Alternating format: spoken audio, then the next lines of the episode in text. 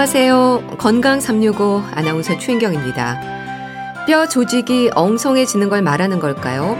뼈의 강도가 약해지면서 골절 위험이 높아지는 상태가 골다공증입니다. 골다공증 자체로는 증상이 없지만 사고라든지 넘어지면서 그때서야 골다공증이 있다는 걸 알게 되는 경우도 많다고 하는데요. 특히 폐경기 여성들에게 위험이 높은 것으로 알려져 있습니다. 골다공증 환자들에게 골절상은 얼마나 위험할까요? 골다공증을 예방할 수 있는 방법은 있는 걸까요? 골다공증 환자들이 일상에서 조심해야 하는 부분들도 있을 텐데요. 오늘은 골다공증에 대해서 알아보겠습니다. 8월의 마지막 토요일 건강 365 스위스로우의 아무리 생각해도 난 너를 듣고 시작하겠습니다. 골다공증이라고 하면 여성 폐경, 골밀도, 그리고 낙상을 떠올립니다. 넘어지지 않도록 조심하면 골다공증은 걱정하지 않아도 된다는 생각도 하는데요. 글쎄요, 그럴까요? 경희대 한방병원 황덕상 교수와 함께 합니다. 교수님, 안녕하세요. 네, 안녕하세요. 네. 교수님, 이 골다공증이 여성에게 많은 건 맞는 얘기죠? 네, 우리가 어, 여성들이 골다공증에 더 많이 발생하고 더 취약한데요. 남성과 비교를 해보면 보통 이제 골다공증이 문제되는 게 이제 50대, 60대, 70대 이렇게 10살 단위로 이렇게 좀 보는데요. 네. 보통 이제 50대 봐도 골다공증이 여성들로 보면은 뭐 한 국민건강영양조사 결과들을 보면 한 15% 정도 되는데 남성들은 3.5% 그리고 60대 가면은 한 36% 정도 되는데 남성들은 한 7.5%. 또 70대 가면은 한 거의 뭐 여성들은 이제 한 68% 이상이 뭐 골다공증인데 남성들은 뭐 한 18% 정도 되거든요. 네. 결국은 이제 전체 연령별로 봐도 한 골다공증의 그런 발생 위험률이 한 다섯 배 정도 여성들이 더 높은 걸로 알 수도 있고요. 그리고 이제 이런 것들을 보면은 여성들이 10살 단위로 나이가 먹으면서 골다공증의 위험률이 두 배씩 더 높아진다고 볼 수도 있고 네. 그리고 또 이제 골다공증 유병률뿐만 아니라 이 골절 위험률을 봐도 남성들이 그 여성들이 남성들에 비해서 한 두세 배 정도 골절 발생 위험률이 더 높다고 되어 있거든요. 결국은 이제 연령에 따라서 모든 연령에 따라서 골다공증에 발생하는 위험도 높고 그 골다공증이란 골절의 위험성도 또 남성들이 높기 때문에 특히 여성들이 좀 주의 깊게 관심을 갖고 좀 주의하셔야 되는 그런 질환이 골다공증이 되겠습니다. 네. ね。 그거는 폐경으로 인한 호르몬 변화가 원인인가요? 네, 뭐 골다공증은 그냥 우리가 흔하게 뼈가 뭐 어떻게 이게 좀잘 부서지고 성분들이 좀 감소했다는 거기 때문에 어 단순히 이제 뭐 폐경 호르몬 관련되는 그런 뿐만은 아닌데 네. 어 물론 당연히 뭐 칼슘이 부족하거나 뭐 영양이 부족 부족하다든지 또는 뭐 운동을 좀 잘 안 하든지 하면은 남성들도 충분히 골다공증이 올 수가 있거든요. 그런데 어 이런 골다공증이 급격하게 확 늘어나는 나이대가 아까 말씀드렸지만 50대 정도부터 더 급격하게 차이가 나거든요. 네. 그렇다는 얘기는 분명히 여성 호르몬이 이 골다공증과 관련돼서 밀접한 연관이 있고 그런 거, 그 시기에 특히 이제 갱년기 시기가 되면은 이 뭐 특별히 다른 증상이 없어도 골다공증 검사를 한번 하시면서 내가 이 주의하는 것들에 하는 것이 좋습니다. 네. 그러니까 폐경이 주는 여성 건강의 위험이 뼈 건강에도 영향을 미친다는 건데요. 어느 정도나 연관이 있는 걸까요?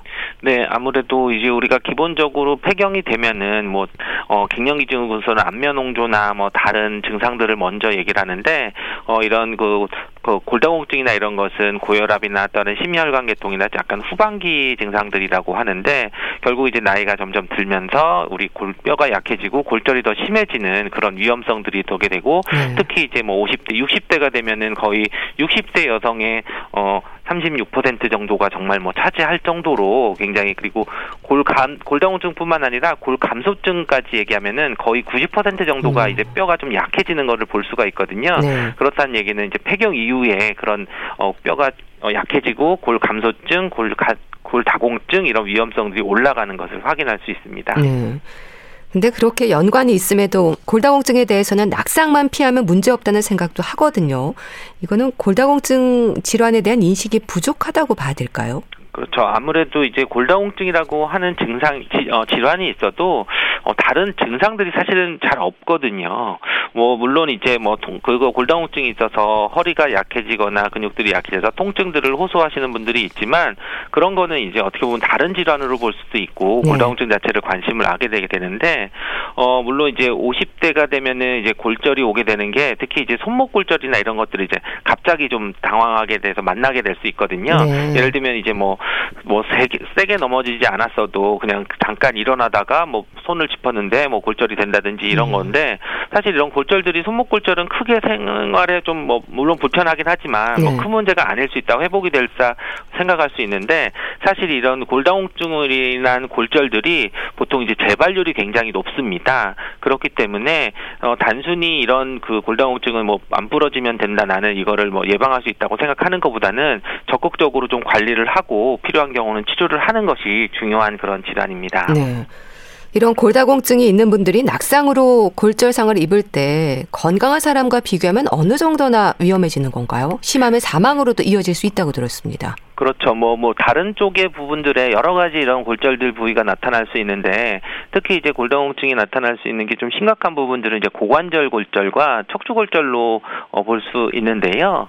어, 기본적으로 이제 고관절 골절인 경우에, 어, 보통 1년 내 사망률이 20% 정도까지도 음. 달한다고 하거든요. 특히 네. 이제 고령자에, 어, 해당되는 얘기지만, 결국은 이제 고관절 골절이 되면은 이제 잘 아물지도 않을 뿐더러, 이제 삶의 질이 굉장히 떨어지죠. 아무래도 거 거동이 좀 불편해지고 어떻게 보면 이제 배변 활동이나 이런 것들도 원활하지 않기 때문에 결국은 이제 어떻게 보면 침상에서 계속 있다가 사망률이 높아질 정도로 좀 위험하게 되는 게 이제 고관절 골절이고 네. 또 이뿐만 아니라 우리가 척추 골절 같은 경우 이제 압박 골절이라 그래서 잠깐 일어나다가 주저앉았는데도 이제 부러지는 경우에는 오히려 이제 뭐 재발률들이 오히려 뭐 1년 정도 지나면 한 5%라고 하는데 보통 한 4년 정도 지나면 한 30% 정도가 뭐 골 골 오히려 골절 골절이 재발할 수도 있다고 보거든요. 네. 그렇기 때문에 단순하게 이제 한 번 이제 뭐 부러진 게 뭐 아물고 뭐 회복이 되고 이런 문제가 아니라 다시 재발하면서 그 골절됐던 부위 그 위쪽으로나 이런 것들이 눌리면서 더 통증이 오거나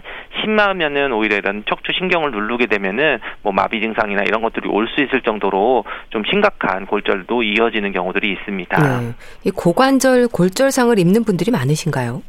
네, 아무래도 우리나라 어, 여성들 특히 이제 그 어, 젊은 분들은 오히려 50대나 이런 분들은 고관절 골절보다는 손목 골절이나 이런 쪽이 되고 고관절 골절은 좀 연세가 좀 많으신 그런 고령에서 나타나게 되는데요. 네. 보통 뭐 이제 뭐 연도에 따라 다르지만 2015년도 보면은 뭐 한 3만 명 정도 뭐 3만 5천 명 정도 되어서 오히려 이제 그런 매년 뭐 한 3만 명 넘는 어, 정도의 그런 고관절 골절이 발생한다고 하고요. 특히 이제 또 남성보다는 여성들이 뭐 한 2.1에서 2.3배 정도 더 급격하게 또 골절이 많이 나타나는 걸로 볼 수 있기 때문에 네. 사실 이거는 좀 적다고 어, 적다고 볼 수는 없고 또 고관절이 또 골절이 됐을 때에는 그 후유증이나 또는 살, 생존이나 이런 것들에 대해서 또까지 심각한 위험이 있기 때문에 좀 주의하셔야 됩니다. 네. 뭐 골다공증의 위험이 높은 이유로 여성 폐경 노화는 이제 이해가 되는데요. 체중에 있어서도 얼핏 떠올리면 비만이 또 문제되지 않을까 싶은데 저체중인 여성들에게 위험이 높다면서요. 네, 그렇죠. 이것도 이제 뭐 연구 결과를 통해서 보면은 우리가 저체중인 남성들조차도 오히려 남성에게 어, 정상인 그런 체중의 남성보다도 한 4.3배 정도 골다공증이 더 많이 유병된다고 얘기를 하는데요. 네. 여성으로 보면은 또 4.6배 정도 더 저체중인 여성들이 더 골다공증의 유병률이 높다는 그런 연구 결과가 있거든요. 결국은 우리가 폐경기에 보면 오히려 약간의 과체중이나 좀 체중이 있으신 분들은 우리가 여성 호르몬이 줄어들어도 말초 지방에서 어, 이 호르몬들이 생성되는 좀 어느 정도 우리가 활용할 수 있는 부분들이 좀 생기거든요. 네. 그러니까 폐경이 된다 그래서 여성 호르몬이 제로가 되는 게 아니라 말초 지방에서 있는 것들을 좀 변형이 되면서 여성 호르몬을 좀 생기는데 오히려 이제 저체중인 분들은 지방이 굉장히 적고 그러기 때문에 이런 호르몬 관련돼서 있는 영양분이 부족해진다든지 뭐 만드는 호르몬들을 좀 부족해져서 오히려 골다공증이 좀 심하게 그렇게 나타나는 걸로 볼 수 있는데요. 네. 물론 이제 저체중이라 그래서 그냥 약간 마른 정도가 아니라 우리가 일반 일반적으로 얘기할 때는 뭐 BMI라고 하는 뭐 비만도 지수 보는 거 뭐 체중을 키의 제곱으로 나누는 게 한 18.5 미만으로 되는 경우들은 오히려 이런 척추골절이나 대퇴부 골절이나 손목 골절이나 이런 것들의 위험성들이 좀 일반적인 정상군보다는 훨씬 높은 것으로 그런 연구 결과가 나오고 있습니다. 네. 그럼 급격히 다이어트를 하는 사람들도 문제가 될까요?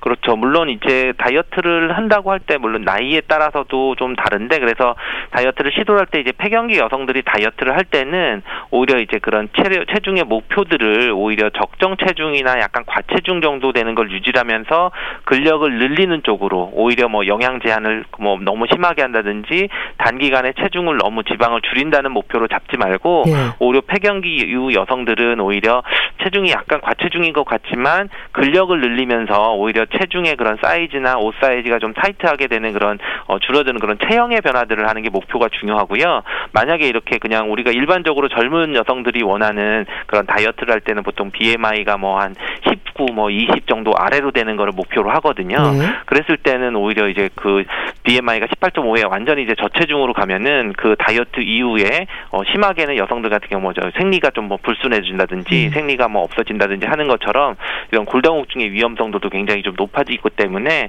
어, 좀 주의해서 그런 것들도 고려를 해서 건강을 위한 다이어트를 하는 것이 좋습니다. 네. 가족력도 연관이 있습니까? 네, 아무래도 이제 골다공증도 이제 그 위험 요소들이 몇 가지 있는데 그 중에 이제 어 골다공증 가족력도 있는 걸로 좀 나와 있습니다. 네. 그래서 이제 보통 골다공증의 위험 요소들이 뭐냐고 하면은 뭐 가족 구성원 중에 골다공증이 있는 사람들. 그래서 특히 이제 부모님 중에 이제 고관절 골절을 겪거나 등이 좀 굽어 있는 경우들은 본인도 이제 골다공증 고위험군일 확률이 높다고 어. 얘기를 하고요. 예. 그리고 이제 보통 또 어, 가족력뿐만 아니라 이제 가족의 어떤 그런 특성, 뭐 생활 습관, 뭐 식습관 또는 운동 습관 이런 것도 좀 밀접하게 연관이 있어서 뭐 칼슘이나 비타민 D가 적은 식사를 주로 뭐 한다든지 또 이제 생활 양식들이 보면은 주로 어 집안마다 어떻게 보면 이제 굉장히 액티브하게 활동을 좀 많이 하는 그런 어 생활 습관을 가진 가족도 있고 아니면 이제 전체적으로 뭐 부모님이 활동력을 뭐 좀 적게 하고 운동을 좀안 어 한다고 하면은 또 밑에 있는 그 자녀들도 오히려 그런 것들을 좀 적게 하는 그런 생활 습관을 닮을 수도 있고요. 네.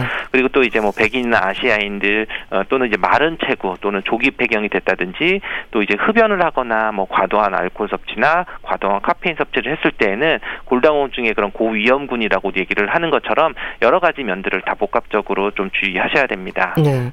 또 젊었을 때부터 골절 경험이 여러 번 있다거나 하는 경우도 나이 들면서 골다공증의 위험이 높아질까요?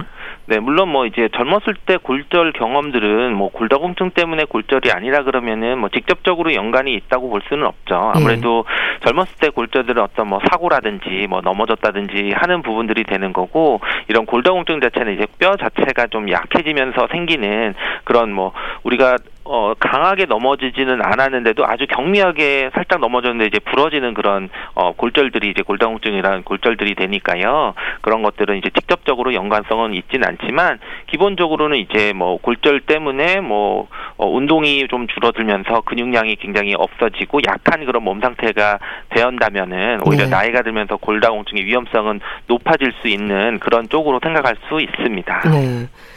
이 고령 사회를 살고 있는 지금 골다공증 환자는 점점 많아지지 않을까 싶은데요. 골다공증 자체로는 증상이 없잖아요. 어떻게 알게 됩니까? 골다공증이 있다는 걸? 어, 가장 이제 골다공증을 아시게 되는 거는 정말 이제 골절이 생기고 나서 이런 것들 때문에 이제 아시게 되는 분들이 많이 있고요. 네. 물론 이제 정기적으로 건강검진을 하시고 이런 어, 폐경기가 됐을 때 뭐 이렇게 건강검진을 하면서 꼭 그런 연령에 맞는 그런 골다공증 검사를 포함하게 돼서 이제 발견할 수 있는 경우들이 많이 있고요. 그렇지만 이제 그런 것을 뭐 검사를 안 하셨을 때에는 아주 사소하게 넘어졌을 때 이제 부러지는 경우들이 있습니다.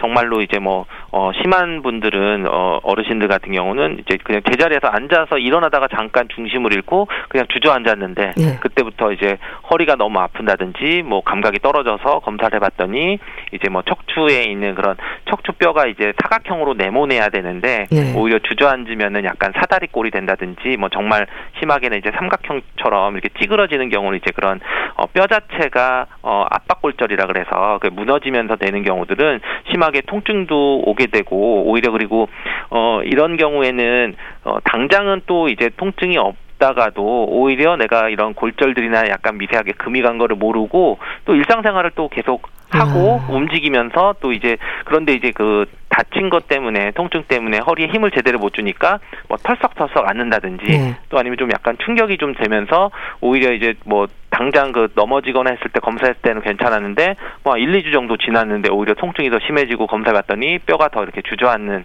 그런 분들이 있을 때는 골다공증이 더 심한 것들이고 심한 경우는 수술까지도 필요한 경우들을 발견하게 됩니다. 네. 일단 골다공증 자체로는 전혀 증상이 없는 거죠? 아무래도 이제 우리가 뼈의 자체 뭐 감각이 있는 것은 아니기 때문에 물론 이제 뼈가 그 근육을 지지를 해주는 부분이 되고 약간 이제 골다공증이 심하면은 이제 근육들이 좀 약 해져서 뭐 근육 관련되는 통증은 느낄 수는 있지만 예. 실제로 그것 자체가 이제 골다공증의 뭐 전형적인 그런 증상들은 아니기 때문에 사실 이제 골다공증이 있는지 없는지는 검사를 하지 않고서는 정확히 알 수는 없습니다. 예. 그러면 건강검진에서 골밀도 수치를 보면 알 수 있는 겁니까?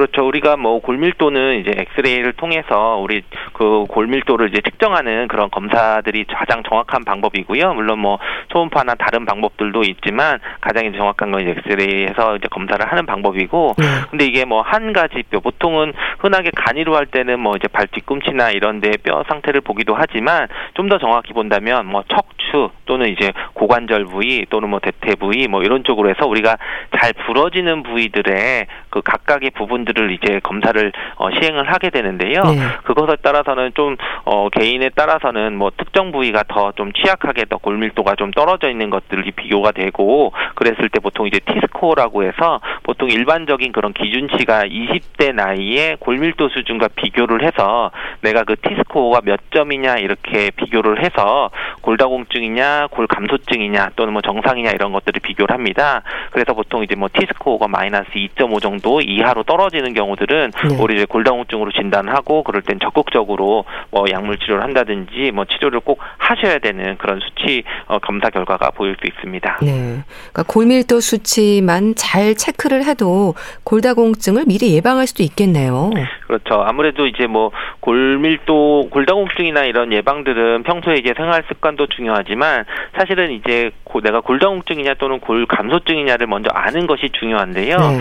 왜냐하면 우리가 골다공증이 있을 때에는 어 따로 증상들은 없기 때문에 넘어지지 않는 것들에 이런 거를 굉장히 주의를 더 해야 되는데 네. 예를 들면 내가 골다공증이 있다고 하면은 좀 더 균형 감각을 좀 잡아주는 운동을 한다든지 어떤 음식이나 이런 거에서 조금 더 관리를 하고 또는 이제 약물 치료를 해서 내가 골밀도만 지금 상태에서만 잘 유지를 해도 나이가 점점 들어가는 거에 비해서는 골밀도가 상당히 건강해지는 거꾸로 건강해지는 그런 효과를 볼 수도 있기 때문에 네. 오히려 이제 지금 골밀도를 정말 내가 20대처럼 계속 더 젊게 만드는 게 중요한 게 아니라 지금 상태에서 더 빠. 빠지지 않게 유지를 하면서 나이가 점점 들어가면서 건강하게 지내는 것이 더 중요하기 때문에 좀 미리 그 골다공증 여부를 확인하는 것은 굉장히 중요한 그런 내용입니다. 네. 그래서 햇빛을 좀 많이 보는 것도 예방법 중에 하나라는 말을 하고요. 칼슘이나 비타민 D가 함유된 음식을 챙겨 먹는 것도 필요하다는 건 맞는 얘기일까요? 그렇죠. 뭐 거의 이제 이건 상식적으로 다들 뭐 많이 알고 있는 거고 뭐 뼈를 만드는 거나 이런 것들 이제 칼슘이 그 주성분이 되기 때문에 칼슘 섭취를 하는 것들이 굉장히 좀 필요하고요. 그래서 그런 것들은 적정 뭐 보조 식품으로 이용해서 골다공증이 심할 때에는 뭐 이제 처방을 받거나 해서 복용을 할 수 있고요. 네. 그리고 뭐 심하지 않은 그런 골 감소증이나 이런 거는 음식들이나 이런 거에서 이제 통 이제 뼈채 씹어 먹는 그런 뭐 생선이라든지 뭐 그런 어, 부분들을 좀 많이 섭취를 하는 것도 중요하고 단순히 뭐 칼슘만 먹는다고 뭐 그 우리가 다 흡수를 하는 건 아니고 그 흡수된 칼슘을 좀더어잘 골다공증을 예방하기 위해서 쓰기 위해서는 비타민 D도 충분히 섭취를 하고 어 만들어내야 되는 것들이기 때문에 네. 비타민 D는 음식도 섭취하고 또 이제 햇볕을 좀 많이 쬐야 되는 그런 부분들도 있고 하기 때문에 어 같이 이제 그런 만약에 햇볕을 많이 못 쬐고 활동량이나 운동량이나 이런 것들이 부족하면 네. 비타민 D 보조제들도 이제 좀 같이 복용을 하는 것이 좋습니다. 네. 도움이 되는 음식들에 대해서도 좀 짚어주세요. 칼슘하면 우유인데 노인들이 우유는 좀 부담스러워하지 않나요? 그렇죠. 뭐 우유를 소화를 잘 되시는 분들도 있지만 소화가 좀 잘 안 되시는 분들이 있기 때문에 뭐 꼭 이제 우유를 딱 못 드시면은 오히려 이제 유제품 종류들 이제 치즈 같은 거를 좀 드실 수도 있는 거고요. 네. 아니면 이제 뭐 멸치 같은 게 굉장히 좀 어떻게 보면 뭐 뼈채 먹는 그런 생선이기 때문에 좋을 수도 있고 기본적으로는 뭐 이제 생선이나 뭐 김이나 미역 같은 해조류 이런 부분들도 있고 이제 콩이나 뭐 정어리나 뭐 이렇게 두부 이런 것들도 좀 다양하게 어 섭취를 하시는 게 좋고 네. 그리고 또 꼭 이런 음식만 어, 고집하는 것보다는 뭐 무나 깻잎이나 더덕이나 뭐 이런 것들도 오히려 채소지만 녹황색 채소에서 칼슘이나 비타민들도 같이 이제 좀 풍부하기 때문에 뼈의 노화를 좀 예방하는 데 도움이 된다고 하니까요. 네. 그런 것들을 좀 골고루 드시는 게 중요하고 근데 단순히 이제 뭐에 좋은 음식들을 드시는 것뿐만 아니라 사실 이제 이런 음식을 드실 때 그 어, 카페인을 좀 과다 섭취한다든지 또는 이제 흡연을 했을 때에는 오히려 이제 충 분히 이런 영양분을 다 흡수를 하지 못하고 오히려 골다공증을 더 악화시키는 그런 결과가 있기 때문에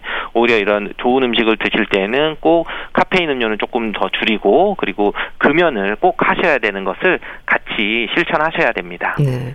골다공증 환자들에게 탕약도 도움이 될까요?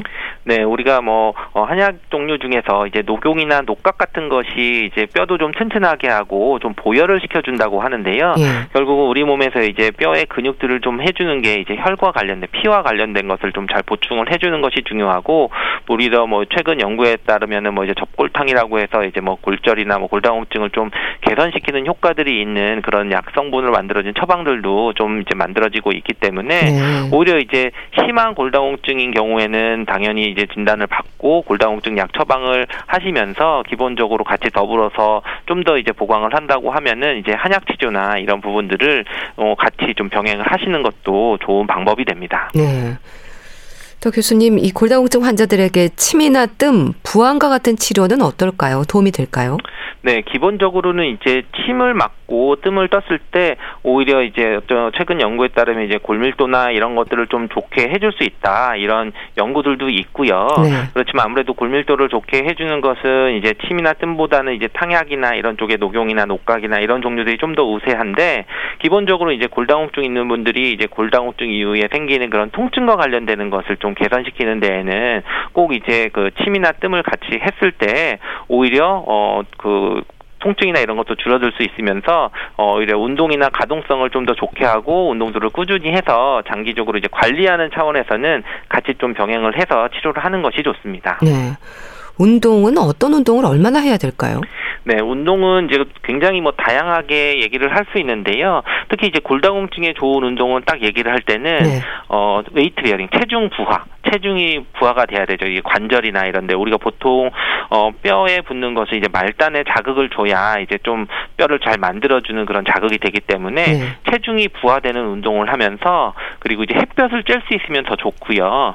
햇볕을 쬐면서 그리고 유산소 운동을 같이 하는 운동이라고 보시면 됩니다. 네. 그러니까 이제 운동 종류들은 다 다를 수가 있지만 약간 운동을 하면서 내가 위아래 체중을 좀 어, 가중을 주면서 약간 심폐 기능을 하면서 유산소를 쓰면서 햇볕을 쓰는 모든 운동들이 다 도, 좋을 수가 있겠죠.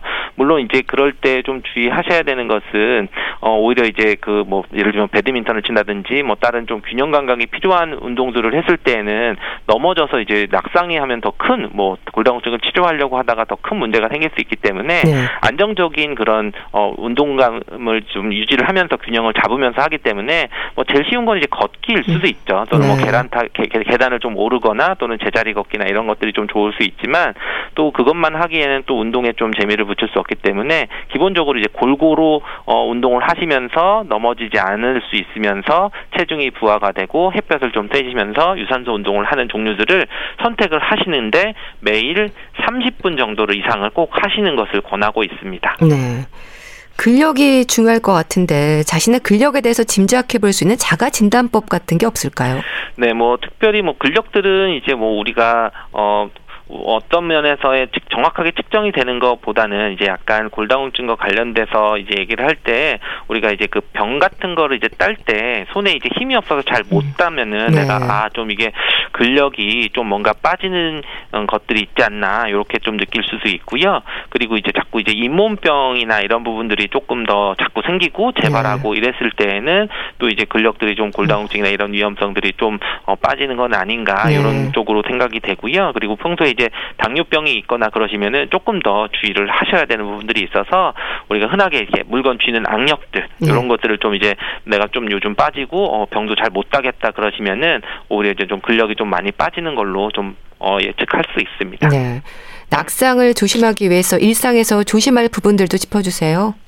어, 기본적으로 이제 낙상에 대해서는 우리가 평소에도 균형 감각이나 이제 순발력을 키우는 것들이 굉장히 좀 중요합니다. 네. 그렇기 때문에 내가 이제 그냥 운동을 했어. 다른 운동보다는 뭐 제자리에 벽을 짚고 한 발로 서서 뭐 균형을 잡는다든지 네. 뭐 이렇게 줄을 거놓고 이제 똑바로 이제 어, 일렬로 좀 어, 걸어가 보는 운동들을 하시는 거고 그리고 항상 이제 낙상을 할 때 주의하셔야 되는 부분들이 물건들을 어떻게 보면 내가 어, 어 균형감이 좋을 때를 생각을 하고 네. 오히려 내가 물건을 잡고 허리를 숙였을 때 이제 좀 아찔 한 하면서 넘어지면 이제 뭐 부딪히거나 하면서 큰 문제가 되니까 오히려 그런 부분에 대해서 항상 내 눈높이에서 이제 물건을 배치를 한다든지 어떻게 보면 이제 좀 확실하게 잡은 다음에 이제 들어 올려주는 네. 그런 쪽의 생활 습관을 하시는 게 좋습니다. 네, 알겠습니다. 자, 오늘은 골다공증에 대해서 알아봤는데요. 경희대 한방병원 황덕상 교수와 함께 했습니다. 말씀 잘 들었습니다. 감사합니다. 감사합니다. KBS 라디오 건강 365 함께하고 계신데요. 전윤아의 너를 사랑하고도 듣고 다시 오겠습니다.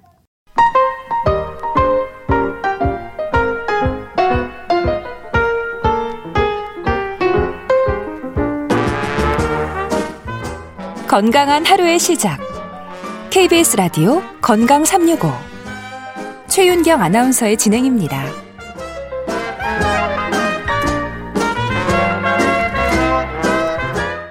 KBS 라디오 건강 365 함께하고 계십니다. 주말의 건강책 정보 북컬럼니스트 홍순철 씨와 함께합니다. 안녕하세요. 네, 안녕하세요. 우연의 질병, 필연의 죽음. 오늘 소개해 주실 책은 저자가 한 분이 아니네요. 그렇습니다. 미야노 마키코 이소노 마호라는 일본 분이 책을 썼는데요. 예. 두 분이 편지로 대화를 나누었던 그 내용을 책으로 엮은 겁니다. 음. 잔잔한 감동 그리고 묵직한 울림을 주는 에세이라고 할 수 있는데요. 네. 이두 분은 음, 이력이 조금 특이해요. 아, 우선 미야노 마키코는 철학자인데요. 우연을 연구하는 철학자입니다. 우연이요? 어. 네. 그리고 공저자인 이소노 마호는 어, 의사 출신이고요. 예. 의료 인류학이라고 하는 학문을 연구하는 분이세요. 음. 이 두 분이 편지를 통해서 나눈 글을 책을 통해서 소개가 된 건데요. 20년 넘게 우연을 연구했던 철학자 미야노 마키코가 10여 년 전에 유방암에 걸리게 됩니다. 네. 그리고 여러 번 치료를 받게 되는데 의사로부터 몇 달 남지 않았으니 호스피스를 미리 알아보는 게 좋겠다라는 설명을 듣게 됩니다. 아. 시한부 선고를 받은 거죠. 예. 죽음을 준비하세요. 이 말을 들은 게 마흔을 갓 넘은 나이였습니다. 아.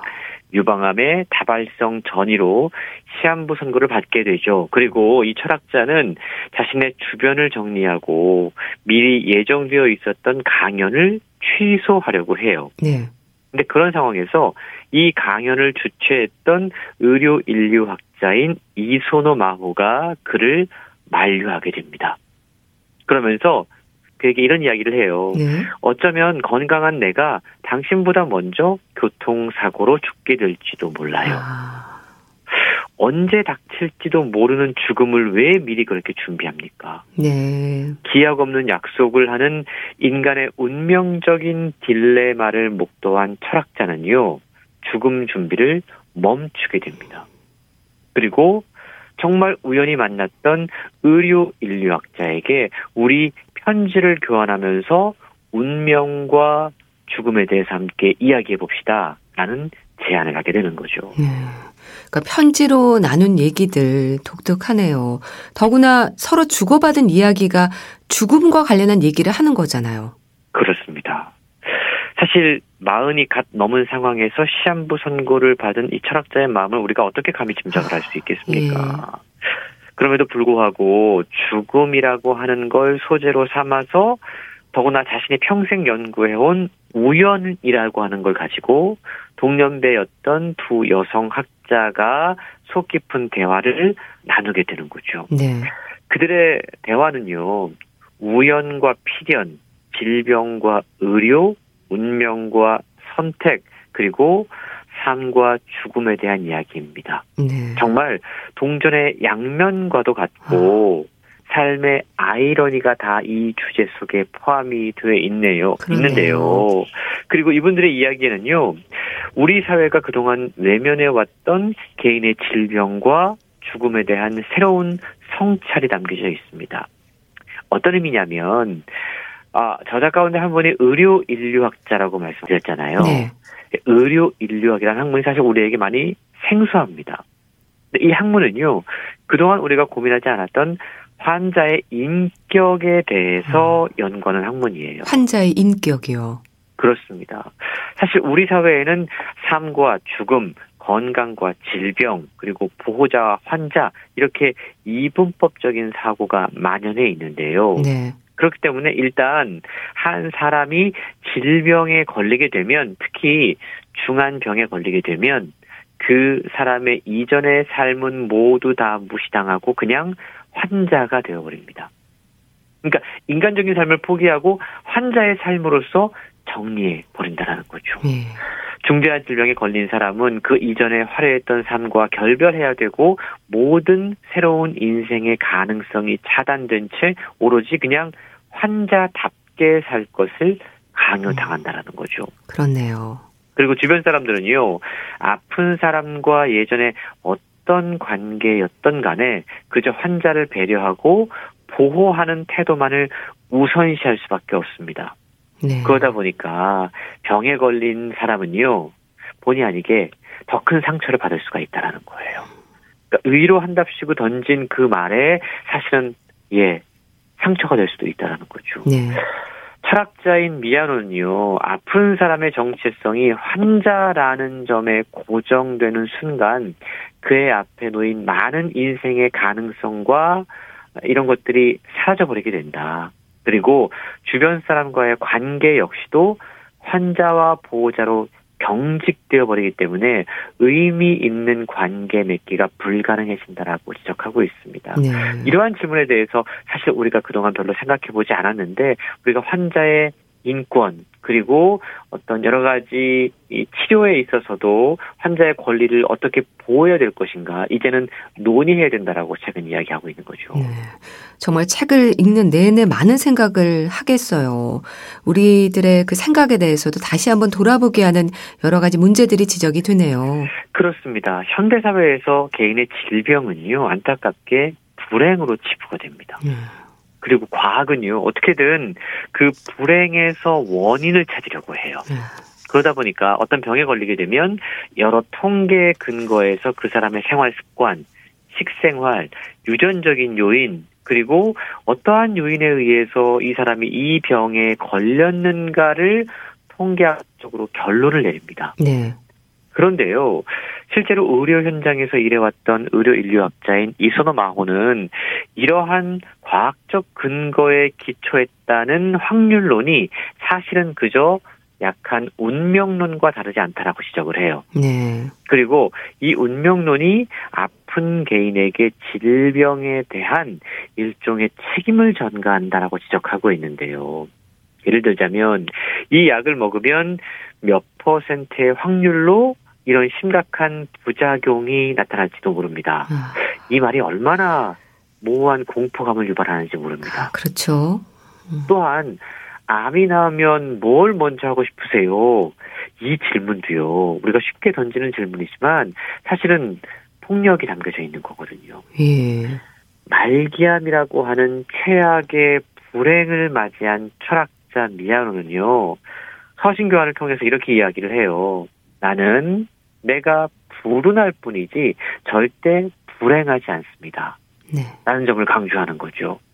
질병이라고 하는 게 그저 우연히 우리에게 당도할 뿐이고 인간은 그 우연성에 몸을 내맡기고 살아가는 존재일 따름입니다. 라는 이야기를 하고 있습니다. 네. 그러니까 불운할 뿐 불행하지 않다. 말기암 환자가 강조하는 말이라서 그런지 더 깊이 다가오는데요. 환자를 대하는 우리의 생각과 태도에 대해서도 돌아볼 필요가 있겠습니다. 그렇습니다. 우리가 사실은 이 의료 인류학적인 관점에서 보면요. 우리가 질병을 그리고 환자를 어떻게 대해 왔는지를 진지하게 질문하게 되는데요. 예.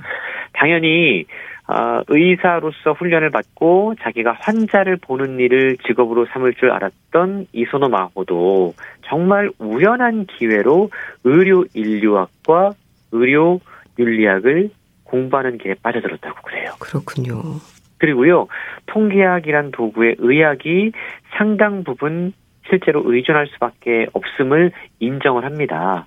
그런데 한편으로는 여러 가지 의학적인 사건이 반드시 통계학적으로 다 설명되지 않는 게 우리 현실이다라고 이야기를 하고 있는 거죠. 네. 이선호 마호 역시도요, 오랫동안 어깨가 아팠고, 심할 때는 정말 이 어깨를 좀 잘라버리고 싶다라는 생각을 할 정도로 아. 통증에 시달린 적이 있다고 그럽니다. 예. 근데 정형외과에 가면 이게 직업 때문에 어쩔 수 없이 발생하는 근골격계 질환입니다라는 설명을 들었어요. 그리고 설명을 들을 때마다 그래 그 설명이 맞지라고 생각을 했다고 그럽니다. 네. 그런데 참 재미있는 게 가만히 자기 주변에 비슷한 직업을 갖고 있는 사람들을 보면 그런 직업을 갖고 생활하는데 아프지 않고 잘 진료하고 있는 사람들이 보인다라는 거죠. 그러면서 음. 이게 어떠한 확률과 통계로 도대체 나는 이 병에 걸렸고 다른 사람들은 아무렇지도 않게 생활하고 있는 걸까? 라는 질문을 던졌다라는 겁니다. 예. 사실 의학에서 어떠한 질환은 가능성이거든요. 교통사고로 다치는 것이 아니라면 모든 질환은 분명히 확률로 존재하게 됩니다. 예. 우리가 최근 들어서 참 이런 이야기를 자주 하게 되는데 코로나19 상황에서도 이 백신과 관련해서도 이런 가능성에 참 많은 것들을 의존하게 됩니다.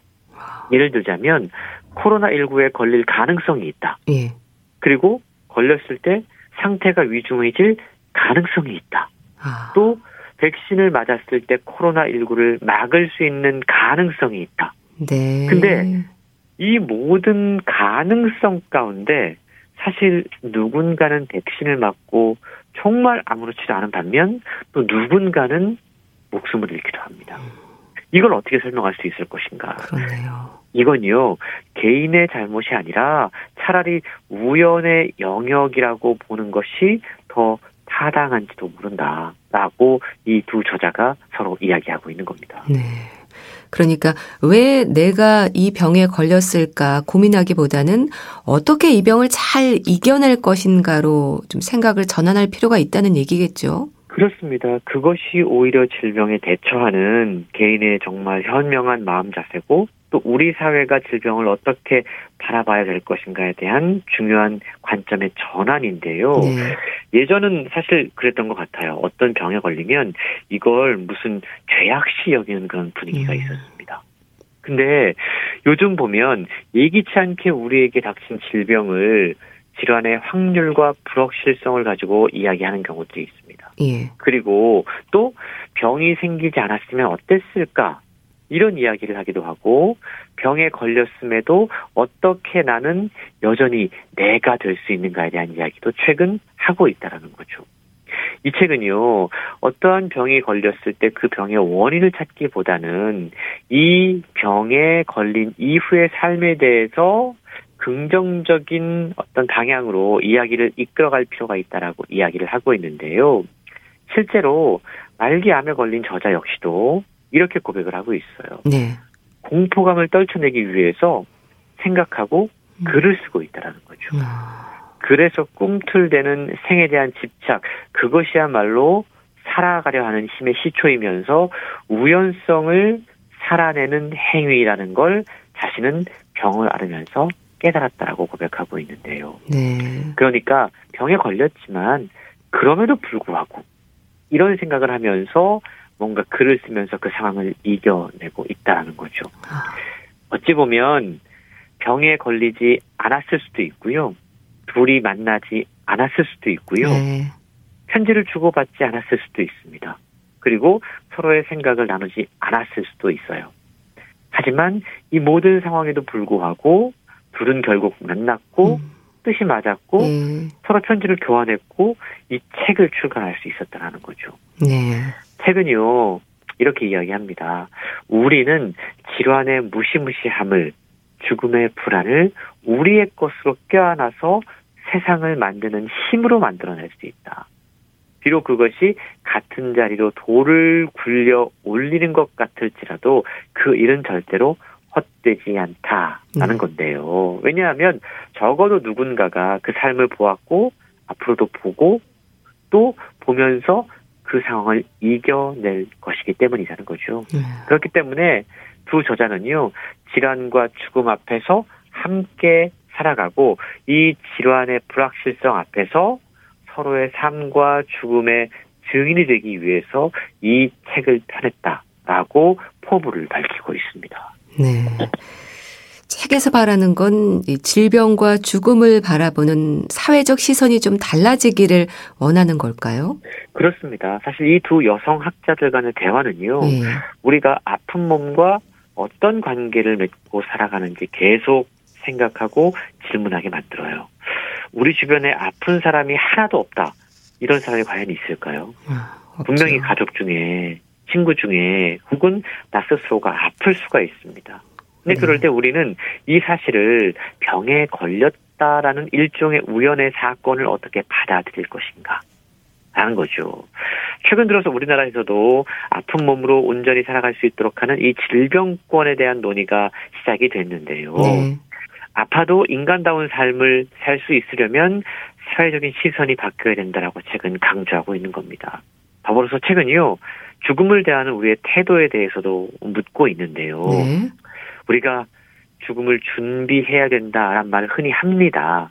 근데 우리가 미래 죽음을 준비하면서 오늘을 허송 생활하면서 살아야만 할까라고 최근 또한 묻고 있는 겁니다. 아.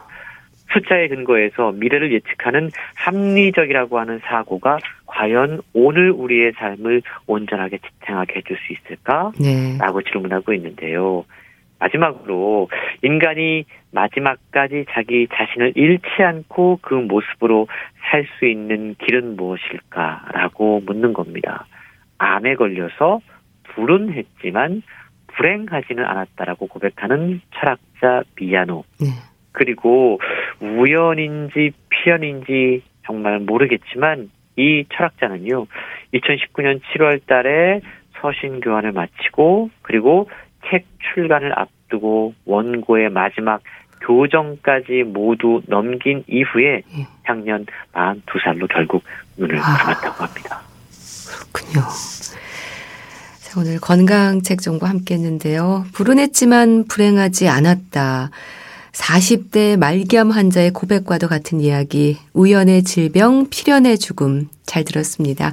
북컬럼니스트 홍순철 씨와 함께 했습니다. 감사합니다. 고맙습니다. 델리 스파이스의 고백 보내드리면서 인사드릴게요. 건강365 아나운서 최인경이었습니다. 고맙습니다.